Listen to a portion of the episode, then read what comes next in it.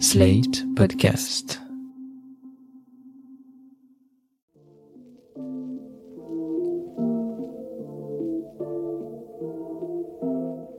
Bonjour et bienvenue dans New Deal, le podcast IFRI Slate TTSO consacré chaque semaine à l'actualité politique américaine et cette semaine à l'actualité internationale. Je suis Christophe Caron et je suis en compagnie de Laurence Nardon, responsable du programme Amérique du Nord à l'IFRI. Bonjour Laurence. Bonjour Christophe. Laurence, cette semaine et plus exactement le jeudi 24 mars, cela fera un mois que les forces russes ont débuté leur attaque contre l'Ukraine. Si les États-Unis avaient révélé avant le conflit l'ampleur de la menace russe, on a eu l'impression depuis l'invasion que la Maison Blanche restait plutôt en retrait par rapport aux Européens. Il fallait éviter tout risque d'escalade vers un affrontement bilatéral entre États-Unis d'un côté et Russie de l'autre, un affrontement qui pourrait mener à une troisième guerre mondiale et peut-être même, on ne le souhaite pas, une catastrophe nucléaire.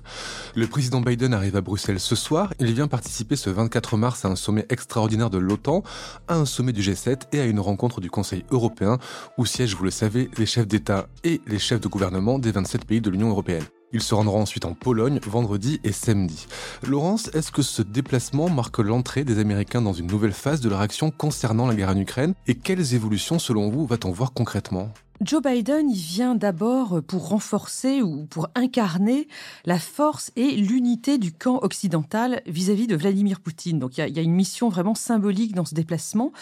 Au-delà, c'est plus compliqué de savoir s'il va aussi coordonner une nouvelle phase de la réponse occidentale. Ce qui est certain, c'est que les dirigeants européens doivent déjà à peu près être au courant, puisqu'il y a eu lundi 21 mars un coup de fil entre Biden, l'Allemand Olaf Scholz, l'Italien Draghi, Boris Johnson, le Britannique, et Emmanuel Macron. Mais si tant est que des décisions concrètes euh, sont déjà prises, aucune n'est publique pour l'instant. On peut imaginer de quelles mesures les chefs d'État pourraient débattre? En réalité, les Occidentaux ont déjà fait beaucoup de choses. Ils ont pris des mesures globalement de trois sortes. Il y a les sanctions économiques, le soutien militaire et l'accueil des réfugiés. Et commençons par les sanctions économiques. Les sanctions économiques contre la Russie, à l'heure actuelle, il y en a eu quatre sortes. Il y a les sanctions personnelles contre Poutine et les grands oligarques, les restrictions à l'exportation de matériel stratégique ou technologique vers la Russie, la déconnexion des banques russes du système SWIFT, ça on en a beaucoup parlé, et puis enfin, le gel des réserves de change de la Banque centrale russe. Ces réserves sont détenues à l'étranger, c'est pour ça qu'on peut les bloquer. Elles s'élèvent à 600 milliards de dollars.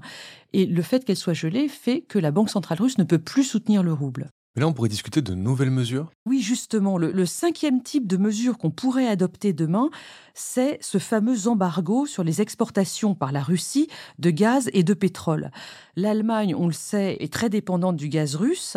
Elle a déjà interrompu le processus de certification du gazoduc Nord Stream 2, mais est-ce qu'elle va accepter d'aller plus loin et de prévoir une interruption totale de ses importations de gaz et de pétrole russe? C'est ce qu'on va voir demain on dit que les États-Unis vont lui apporter des garanties en termes de livraison de gaz naturel liquéfié euh, américain. Il va falloir quand même sécuriser ses importations pour l'Allemagne pour qu'elle accepte cet embargo. Et pour en savoir plus sur la possibilité d'importer du gaz liquéfié américain, je vous renvoie à l'épisode 106 de New Deal en date du 9 mars dernier. Voilà pour le plan économique. Que peut-on dire maintenant d'un éventuel soutien militaire à l'Ukraine? C'est très délicat parce que Moscou peut à chaque instant dénoncer la participation d'autres pays au conflit euh, en les désignant comme des actes de guerre et décider en riposte d'escalader le conflit. Mais car ces pays deviendraient des co-belligérants de l'Ukraine. Absolument. Mais il faut quand même bien voir qu'on en a déjà fait beaucoup. Les États-Unis, par exemple, ils ont de nouveau 100 000 soldats déployés sur le front est de l'OTAN, donc des pays baltes au nord jusqu'à la Bulgarie au sud, et ils ont envoyé pour un milliard de dollars de matériel militaire en Ukraine dans les dernières semaines. Alors on parle de missiles anti-chars, de missiles anti-aériens, de munitions, de drones, etc. Donc c'est quand même du sérieux. Et les Européens ont eux aussi fait beaucoup de choses. Si on parle de l'Union européenne, il y a eu quand même des avancées sur le fond extrêmement importantes ces derniers temps en réaction à la guerre en Ukraine. D'abord, la décision pour tous de monter leur niveau de dépenses militaires à 2% du PIB, quelque chose que les États-Unis réclament depuis très longtemps la décision de créer des groupements tactiques de 5000 hommes et surtout euh, l'adoption ce 24 février de la boussole stratégique, un texte de doctrine stratégique que l'Union européenne prépare depuis au moins deux ans et qui donc euh, va enfin être adopté. Vous l'avez dit, les États-Unis et l'Europe sont allés assez loin dans le soutien militaire. Est-ce qu'ils peuvent aller encore plus loin? C'est ça qui paraît très difficile parce que la crainte d'escalade, elle est appréciée différemment, notamment par les États-Unis et la Pologne. Les États-Unis, pour leur part, ils souhaitent régionaliser le conflit, c'est-à-dire le, garder sur place, et en revanche, internationaliser les sanctions. C'est l'expression qui a cours à Washington ces jours-ci.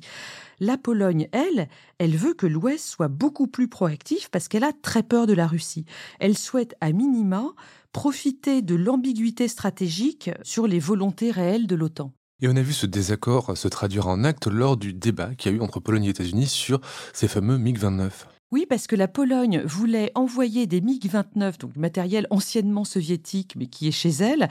Elle voulait l'envoyer à l'Ukraine via une base aérienne américaine située en Allemagne.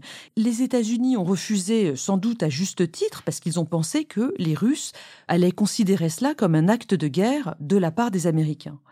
Mais ça s'arrête pas là parce que le 24 mars, le Premier ministre polonais pourrait proposer, lors du sommet extraordinaire de l'OTAN, de constituer une force de maintien de la paix en Ukraine, donc une force de l'OTAN, ce qui serait pas véritablement un acte de guerre puisque ce serait une force de maintien de la paix, mais on peut penser que Washington refusera par crainte de la réaction russe. Pour vous dire la vérité, Christophe, aujourd'hui, je ne sais pas vraiment quelles avancées nouvelles les États-Unis vont accepter en termes de soutien militaire. Enfin, un mot sur les réfugiés, puisque autant l'Union européenne que les États-Unis se sont engagés dans leur accueil. Oui, il y a 3 millions et demi d'Ukrainiens aujourd'hui réfugiés à l'étranger, dont 2 millions en Pologne. Et Biden va très certainement visiter un camp de réfugiés lorsqu'il va se rendre en Pologne vendredi et samedi. La porte-parole de la Maison-Blanche, Jen Psaki, a répété ces derniers jours que les États-Unis étaient tout à fait prêts à accueillir des réfugiés ukrainiens, tout en soulignant que les Ukrainiens ne veulent pas forcément s'éloigner de chez eux. Donc on voit la Maison-Blanche redevenir euh, active dans ce conflit. Quelles conséquences cela peut avoir sur la politique intérieure américaine? Est-ce que vous pouvez nous dire déjà comment euh, l'opinion publique américaine accueille ce positionnement américain? Est-ce qu'il y a, pour le dire simplement, un effet d'union nationale autour de Joe Biden?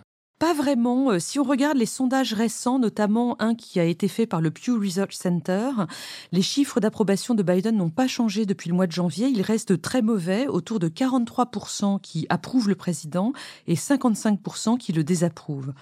En revanche, ce qu'on voit dans ce même sondage, c'est que l'opinion publique américaine, très largement, elle soutient l'Ukraine et elle se montre hostile à la Russie, une attitude qui est bipartisane, donc y compris au sein du camp républicain. Quand on regarde Fox News ces jours-ci, on a encore quelques pro-Poutine, comme par exemple ce présentateur Tucker Carlson, mais le reste de la chaîne est désormais très anti-Poutine. Mais est-ce qu'être anti-Poutine veut dire qu'ils soutiennent Biden? Pas du tout, ce serait trop simple. Les républicains aujourd'hui s'offrent un positionnement faucon, très va-t-en-guerre, et ils blâment Biden en cœur pour sa faiblesse supposée envers Poutine, envers le dictateur russe. Un mot sur euh, nos amis trumpistes pro-Poutine, qui ont finalement raison sur un point. Il n'y a eu aucune attaque de la part de la Russie en Europe pendant le mandat de Trump. Pourquoi? Trump explique alternativement que c'était soit parce que Poutine et lui s'entendaient trop bien, soit parce que Poutine le craignait, puisque Trump, comme on le sait, est un, un grand homme d'État. L'explication, malheureusement, elle est un petit peu plus inquiétante. Vladimir Poutine avait certainement l'espoir que Trump retire les États-Unis de l'OTAN. C'était pas complètement infondé parce que Trump était très critique de l'Alliance Atlantique et un retrait des États-Unis, eh ben, évidemment, ça aurait été idéal pour la Russie de Poutine puisque les États baltes, la Pologne, la Bulgarie, etc., se seraient retrouvés sans défense vis à -vis des avancées russes. Mais heureusement, ça ne s'est pas fait. Les Trumpistes pro-Poutine, ils ont quand même aujourd'hui euh, un problème, un cas de conscience très ennuyeux. Parce que, en tant que nationalistes et ethnocentristes, ils sont d'accord sur le fond avec quelqu'un comme Poutine. Et c'est là la contradiction qui est inhérente au mouvement nationaliste dans le monde entier. C'est-à-dire qu'ils partagent une idéologie du chacun pour soi euh, en temps de paix. Mais dès qu'une guerre se déclenche entre plusieurs pays, eh ben, les nationalistes vont vouloir protéger leur propre nation. C'est logique. Et ces mouvements vont donc s'opposer les uns aux autres. De toute évidence, les Trumpistes n'ont pas encore tous effectué ce revirement anti-russe aux États-Unis. Donc voilà pour euh, les Trumpistes pro-Poutine. Et au niveau des intellectuels, quels sont les termes du débat sur cette guerre? Ce qui est absolument passionnant aux États-Unis en ce moment, c'est qu'il y a un débat extrêmement vif entre théoriciens des relations internationales, donc euh, des universitaires euh, ou des grands journalistes très connus, et principalement entre l'école réaliste et l'école internationaliste. Pour ce qui est de cette école réaliste, on a John Mersheimer et Stephen Walt qui en sont un peu les porte-drapeaux. Pour eux, dans le domaine des relations internationales, seul l'intérêt national des pays compte. Et ce qu'on voit aujourd'hui, selon eux, c'est la Russie qui réagit à une avancée inconsidérée de l'OTAN, orchestrée par George Bush père dans les années 1990. La Russie se sent menacée et donc elle réagit c'est normal, et tout cela, c'est un peu de notre faute. L'Occident paye l'ubris des années 90 dans la victoire euh, post-guerre froide. Et face à eux se dressent les internationalistes. Oui, de l'autre côté, on a l'école qu'on appelle internationaliste libérale. Donc ce sont des gens qui sont euh, partisans de la défense du système international et s'ils sont libéraux, c'est au sens des philosophes libéraux du 19e siècle. La grande figure ici, c'est John Eikenberry, qui est un professeur à Princeton. Lui pense qu'il y a quelque chose qu'on peut appeler un intérêt général supérieur aux intérêts individuels au niveau international. Et que finalement, pour que les choses se passent bien dans le monde, il faut respecter le droit international et un certain nombre de valeurs. Les États-Unis ne doivent donc pas poursuivre ce qu'il appelle une politique d'empire, une politique où ils régneraient par la force, mais au contraire, ils doivent chercher à renforcer le droit et les institutions internationales pour que tout le monde en profite dans la paix et la prospérité. Ce qui est ironique aujourd'hui, c'est que à la fois les réalistes et les internationalistes libéraux expliquent que les événements actuels en Ukraine viennent justifier leur positionnement théorique. On est très content d'avoir leur analyse sur ce qui s'est passé, mais est-ce qu'ils proposent des solutions à ce qui se passe actuellement? Oui, bien sûr, ils proposent euh, des solutions. Les réalistes disent, ou alors ils disaient en tout cas avant l'invasion, qu'il fallait apaiser les Russes, leur donner des garanties de sécurité. En revanche, pour les partisans du système international, il faut défendre la démocratie libérale et par la force s'il le faut. Et là, je voudrais vous dire un mot d'une journaliste américaine très connue qui s'appelle Anne Applebaum. Elle a écrit en août dernier dans The Atlantic un article qui s'intitule Liberal Democracy is worth a fight. La démocratie libérale vaut bien un combat. Et donc, on voit bien que cette école libérale internationale, elle a un lien avec les néoconservateurs, c'est-à-dire ceux qui veulent se battre pour imposer la démocratie dans le monde. Pour conclure, on voit bien que dans ce conflit ukrainien, il y a des choses beaucoup plus larges qui se jouent, par exemple l'avenir de la démocratie dans le monde et peut-être euh, l'avenir du système international hérité de 1945 avec le retour d'une logique de bloc. Merci Laurence, on se retrouve la semaine prochaine pour un nouvel épisode de New Deal. Merci Christophe, à la semaine prochaine. Retrouvez New Deal chaque semaine sur slate.fr ou votre plateforme de podcast préférée.